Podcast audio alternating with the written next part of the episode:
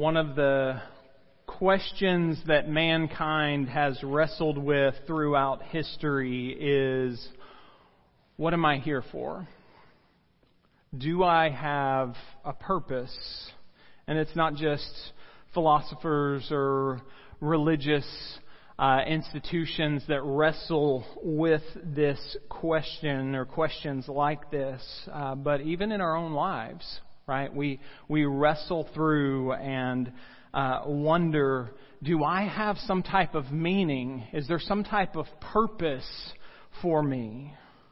God's word helps us with this. Uh, as Christians, we see that God has a purpose for us, and we're going to see that in our text today. Turn with me to Luke chapter 9. I've titled today's sermon, Sent Out with a Purpose. I'm going to read the first nine verses from Luke 9 and then pray for us. Luke 9, verse 1 Summoning the twelve, he gave them power and authority over all the demons and to heal diseases. Then he sent them out to proclaim the kingdom of God and to heal the sick. Take nothing for the road, he told them. No staff, no traveling bag, no bread, no money. And don't take an extra shirt. Whatever house you enter, stay there and leave from there. If they do not welcome you when you leave that town, shake off the dust from your feet as a testimony against them. So they went out and traveled from village to village, proclaiming the good news and healing everywhere. Herod the Tetrarch heard about everything that was going on. He was perplexed because some said that John had been raised from the dead, some that Elijah had appeared, and others that one of the ancient prophets had risen. I beheaded John, Herod said. But who is this that I hear such things about? And he wanted to see him. Let's pray. Heavenly Father, we thank you for your word. We confess your word is true today. And God, I pray that you will work now in our hearts and minds. Um, remind us of the, uh, the purpose that we've been given. And for those who have not come to Christ, draw them in uh, as they hear the words of, of the, the purpose that we have. Uh, use us for your glory, God. It's in Jesus' name I pray. Amen. Now, as we look at these nine verses, uh, it's important that we don't think that th- there's a universal, just kind of direct correlation with what's happening uh, and what Jesus is, how he's using the, the 12 uh, and how it applies to us. But the principles that are here and the truths that are here uh, in the text are absolutely true for us still today. Uh, so there may be certain works that he was doing through the 12 that we may not be doing right now. However, uh, the principle, principle behind what he is telling them is still applicable across the board for Christians. So the first thing that I want us to see is this Jesus empowers us for the work that he calls us to. Jesus empowers us for the work that he calls us to. Let's look at verse 1 back in Luke 9. Summoning the twelve, he gave them power and authority over all the demons and to heal diseases. Jesus had already called these disciples, these twelve, to be his followers uh, in, a, in a special, unique way. Uh, there was a larger crowd of disciples, of course, but these 12, uh, he is using them and training them and preparing them for the mission that he has. And so he calls those 12 to him. He summons them, and then he empowers them to do the ministry that he's about to send them out on.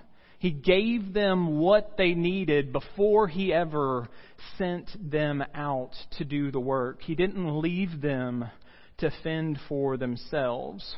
I don't know about any of you.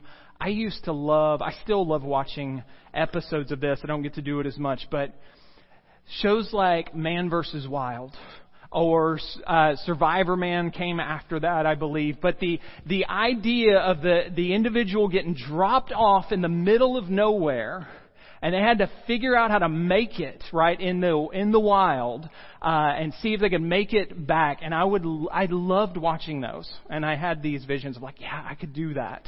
And I absolutely could not. Uh, but I loved that. Uh, even the show Survivor, which is which you know uh, that competition like you get dropped on an island somewhere and then you have to make it. You got to try to make it to the end. And it was all you got to figure it out. You've got nothing or very little and you've got to figure out how to make it. And sometimes i think we think that this is how things are with the christian life with the mission that God has for us, the purpose that God has for us, and it absolutely is not how our Savior works. When Jesus calls us to a work, when he, when he wants us to serve Him and sends us out with a purpose, He empowers us to do exactly what it is that He wants us to do. He gives us everything we need through the Holy Spirit to do the work that He has for us. We see that modeled here. He summoned the disciples and empowered them for what he was going to do. We see that again right before he ascends back into heaven. This is after he has been resurrected in Acts chapter 1 and verse 8. We read these words from Jesus But you will receive power when the Holy Spirit has come on you and you will be my witnesses in Jerusalem, in all Judea and Samaria, and to the end of the earth. And one of the gospel accounts has Jesus telling them before this to go and wait until they receive the power of the Holy Spirit. There's an order there that a believer will receive the Holy Spirit and then he will, through the Spirit, empower them to do the work that he has for them. And so we believe, Scripture teaches, that uh, all Christians, all followers of Christ, have been indwelt with the Holy Spirit. We have the very Spirit of God working in us and through us, right? And so we have the power of God at work. And so as we think about the, the ministry that God has for us, the, the work that He's calling us to, we don't have to think about it in terms of, like, I just don't know if I have what it takes. He's given us everything that we need for the work that He's, that he's calling us to because He's given us Himself. Right? So we need to remember that, church. We are not left on our own when we feel like I don't have what it takes to share the good news of the gospel with somebody. I don't have what it takes to do some type of ministry or some type of good work. I just don't know if I have everything that is needed. That's not true. We have everything that is necessary because we have the Spirit of God, and the Holy Spirit will empower us to do the work that He has for us. So let's remember that. We're not on our own uh, when it comes to the, the work that Jesus is calling us to. The second truth is this Jesus sends us out for His mission. It's important that we see that this is His mission. This is the work that He is doing and had been doing. Okay? Verse 2, back in Luke 9. Then He sent them to proclaim the kingdom of God and to heal the sick. Right? So he's given them power, and then he sends them out. It's, it's time for you to go. And here's what you need to do you're going to proclaim the kingdom of God. Verse 6 uh, says they went out proclaiming the good news. Right? They're, so they're out proclaiming the good news about Jesus Christ and then healing all the sick. Now, this is one of those that we would not say that this is universal, that all believers are now supposed to go out and heal the sick in this way. But, but the principle that applies there for ministry for us to keep in mind is we are called to speak the truth and to demonstrate the love of God, care for people's needs, right? This is a broken and hurting world. We all feel it. And there are people that have needs in our lives, in our communities, and around this world. And so for us, we should be proclaiming the truth, proclaiming the good news about Jesus, and then showing them the love that Jesus has for them. Now, that ministry wasn't anything new to the 12. It's not anything new for us. It's the ministry that Jesus Christ had. It's what he had been doing. We've seen it already in Luke that he was going out and speaking about the kingdom, proclaiming the good news about the kingdom, and healing all their diseases. In Matthew, we see it recorded together in Matthew, Matthew 4, verse 23. Now Jesus began to go all over Galilee, teaching in their synagogues, preaching the good news of the kingdom, and healing every disease and sickness among the people, speaking the truth and demonstrating love. That was the, the, the ministry that Jesus had, and He's called His disciples to that same ministry. And He's called us today to that same ministry sharing the good news of the gospel and caring for the needs of others, which is a demonstration of His love. Okay? It's a demonstration of the love that God has. Jesus sends us out on His mission. We don't have to try to get creative. We don't have to try to figure out when we're thinking about ministry for our own lives or for this church, what does it need to look like? It needs to look like the ministry of our Savior. Speaking truth, demonstrating love in the Gospel of John, we see these words recorded from Jesus speaking to his disciples. John 20 and verse 21. Peace to you. I'm sorry, Jesus said to them again, Peace to you. As the Father has sent me, I also send you. So just as the Savior was sent on mission, to speak the truth and demonstrate love, he's saying, I'm sending you the same way. I'm sending you out with this purpose, with my mission for the lost world. So let's remember the ministry that we've been given right? Let's not lose focus on what Jesus is calling us to. Let's not try to uh, try to get creative and think, well, if maybe if we try something different, try something new. It doesn't mean we won't do some things different, but sometimes churches get so bogged down in thinking, what if I tried something new? Maybe that would would reach somebody.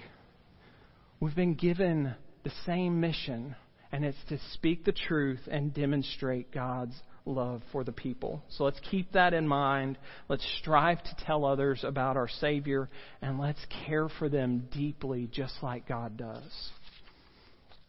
The third thing I want us to see back in Luke 9 is this Jesus calls us to trust Him.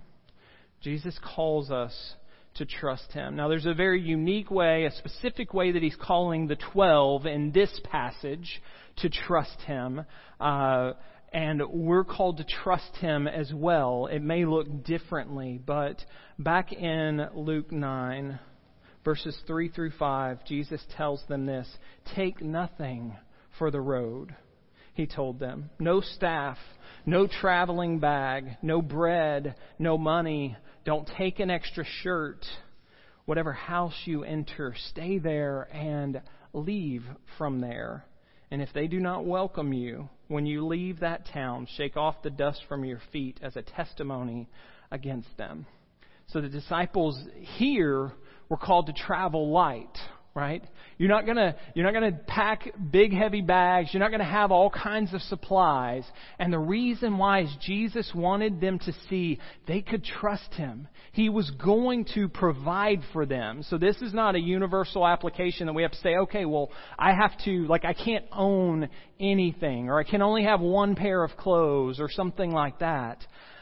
What Jesus was saying is, look, you're going to be going out on mission, on my mission, and what I want you to see is I'm going to give you everything that you need. I will provide for you in every way. And so just trust me. Don't take supplies. Trust that I'm going to take care of you. I've shared with you, I believe, before about uh, when I felt like God was calling me into ministry, and I knew that I needed uh, some training because I had an education background, had been teaching in the public schools for 10 years. I knew that I had a lot to learn, and so felt like God was leading me to go to seminary. Uh, and when I learned how much that was going to cost, I thought, there's no way that this can work. Uh, there's no way that we can afford this. And after finally about nine months of trying to wrestle through what does that mean for us, it took my wife saying, if we both believe that this is what God has for us, He's going to take care of us. He's going to provide for us. The numbers may not make sense, uh, but He will take care of us. And every semester, He took care of us. Uh, every semester, uh, tuition was paid, and I graduated completely debt free. Didn't have to take out loans for anything because God was faithful to take care of me with what He was calling me to do. I didn't have to be worried like I was over and over again.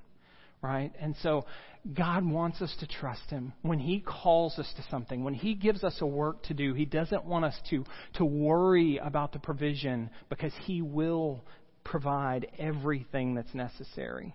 And another very freeing thing that we see here is he also wants us to just trust him with the results.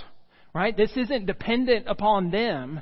Uh, he lets them know there's going to be some people that reject you. There's going to be some people who, when they hear your message, they won't accept it. There will be people that reject you, and he doesn't want them to worry about that. He doesn't want them to stress over, like, oh man, we didn't say the right things or we didn't do the right things. This is all on us. He wants them to trust even with the people's responses. And he says, look, if someone rejects you, if a town hears the good news and they reject you, you can leave and not worry about it.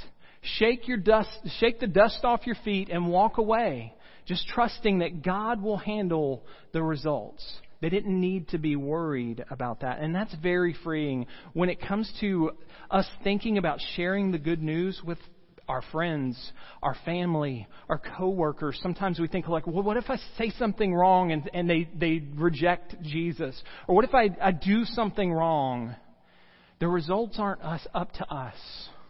And so when we are serving Jesus faithfully, God says, just, just trust me in all of it, in provision for it and in the results. You can trust me.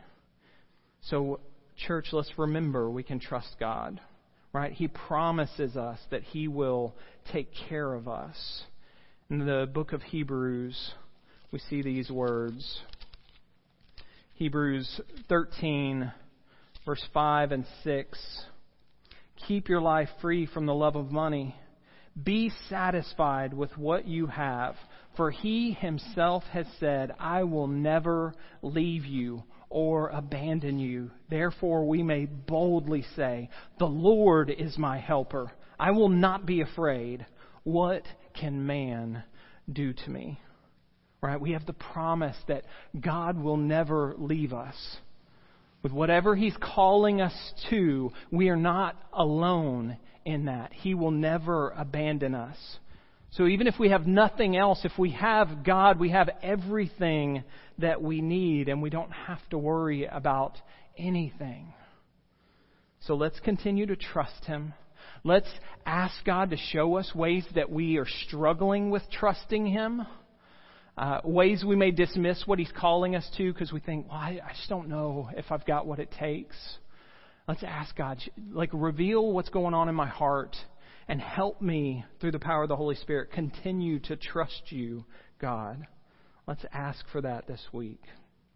The last thing I want us to see from this text is Jesus uses us to cause others to consider him.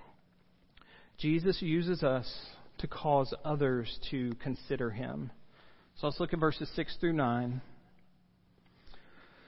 So they went out and traveled from village to village, proclaiming the good news and healing everywhere. Herod the tetrarch heard about everything that was going on. He was perplexed because some said that John had been raised from the dead, some that Elijah had appeared, and others that one of the ancient prophets had risen. I beheaded John, Herod said, but who is this that I hear such things about? And he wanted to see him. So in verse 6, the, the 12 were faithful to do what God had called them to do. They went out village to village, proclaiming the gospel, proclaiming the good news about Jesus, and healing people, caring for people's needs. So, what was the effect of this ministry? People start talking. People start wondering about what is going on. Now, their answers to what was going on may have been wrong, but they're wondering and they're discussing and they're trying to figure things out even all the way up to Herod, the leader of the region, starts asking, what, What's going on here? I hear people talking. Some people think that John the Baptist, who Herod had killed, had him beheaded. Some people are saying, well, maybe it's John the Baptist has come back. Uh, maybe it's one of the other prophets has risen again. And God, but whatever it is, God's doing something right now. And Herod starts questioning and wondering. And he says, who is this that I'm hearing these things about? And he wanted to see him. Now, this is not Herod like coming to faith. This is not Herod uh, at the point of saying like I believe in Jesus, but they they they are wondering. The people are discussing what God was doing because of the faithfulness of the twelve. They want to hear about uh, Jesus in this, and so God is is using their faithfulness to stir people's minds, to cause them to consider Jesus Christ. And He still does that today. He uses us for this purpose, right? To where how we live and the things that we speak to others causes them to consider what we say about the Savior that we proclaim. In Matthew 5, verse 14 through 16, we see this You are the light of the world. A city situated on a hill cannot be hidden. No one lights a lamp and puts it under a basket, but rather on a lampstand, and gives and it gives light for all who are in the house. In the same way, let your light shine before others so that they may see your good works and give glory to your Father in heaven right? When people see our works, see our faithfulness, it turns their eyes to God. It causes them to realize God's doing something here through them. Let your light shine before others. Jesus uses us for the purpose of stirring in people's minds about who He is, and they start asking, Who is this Savior? That they talk about? Who is this man that they keep talking about and that they faithfully serve? So, if God is using us for this purpose, if He is using the way we live and the words we speak to stir in people's minds to consider Jesus Christ, then it's important that we examine ourselves, right? Because the, the reality is we, we often find ourselves in, uh, you know, in one or two kind of extremes here. We either don't want to scare people off by talking about our faith, or we may talk about our faith, but then our lives are in complete opposite of the Savior that we uh, profess. And that pushes people away. And so I think it's important for us to, as we know God is using my life and my words with the lost world. God, what is it about what I'm saying and what I'm doing that people are hearing and people are seeing? Are people actually drawn close to wanting to know more about the Savior that I profess, or does my life cause people to want to run in the opposite direction of Jesus? Because I say that I profess one thing, but I live like a hypocrite in contradiction. I speak cruelly to others, or I uh, demonstrate no love in this world. We need to ask God to, to show us ways that we need to be used, ways that He's wanting to use us in our lives, in our words, and in our actions with the lost people. So ask God this week. Let's all ask Him God, show me. Is there anything in my life that's a contradiction that the lost can look at and say, I want nothing to do with their God? And if so, Holy Spirit, work.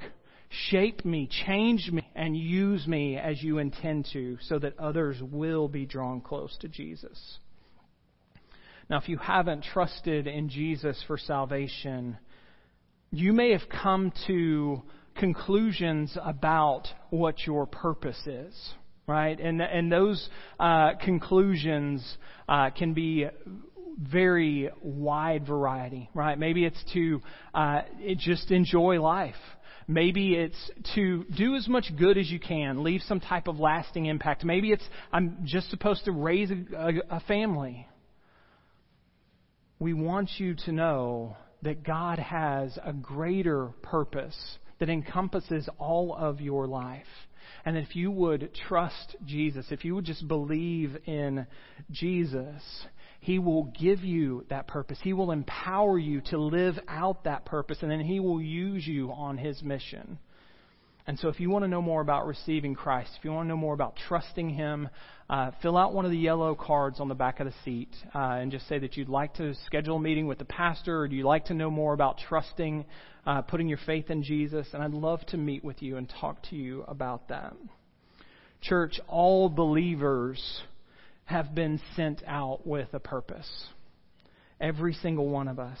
And the good news is, is Jesus has empowered us with what, he, what, he, what we need to do that. Uh, he is always with us so that we can trust Him. And so let's continue to uh, double down on the ministry that He's given us. Let's continue to double down on speaking the truth to the lost world who desperately needs to hear it. And let's continue to love them just like our Savior has loved us. Let's be faithful to those things for His glory. Let's pray. God, you are good and faithful. And we thank you for your word. We thank you uh, that you have not left us alone. And we thank you that you use us for your glory. And so keep working, God. Keep shaping us into the image of Jesus. Help us see clearly the work that you have for us, and then give us boldness, God, to speak the truth about Jesus and show the love of Jesus to this lost world. It's in Christ's name I pray. Amen.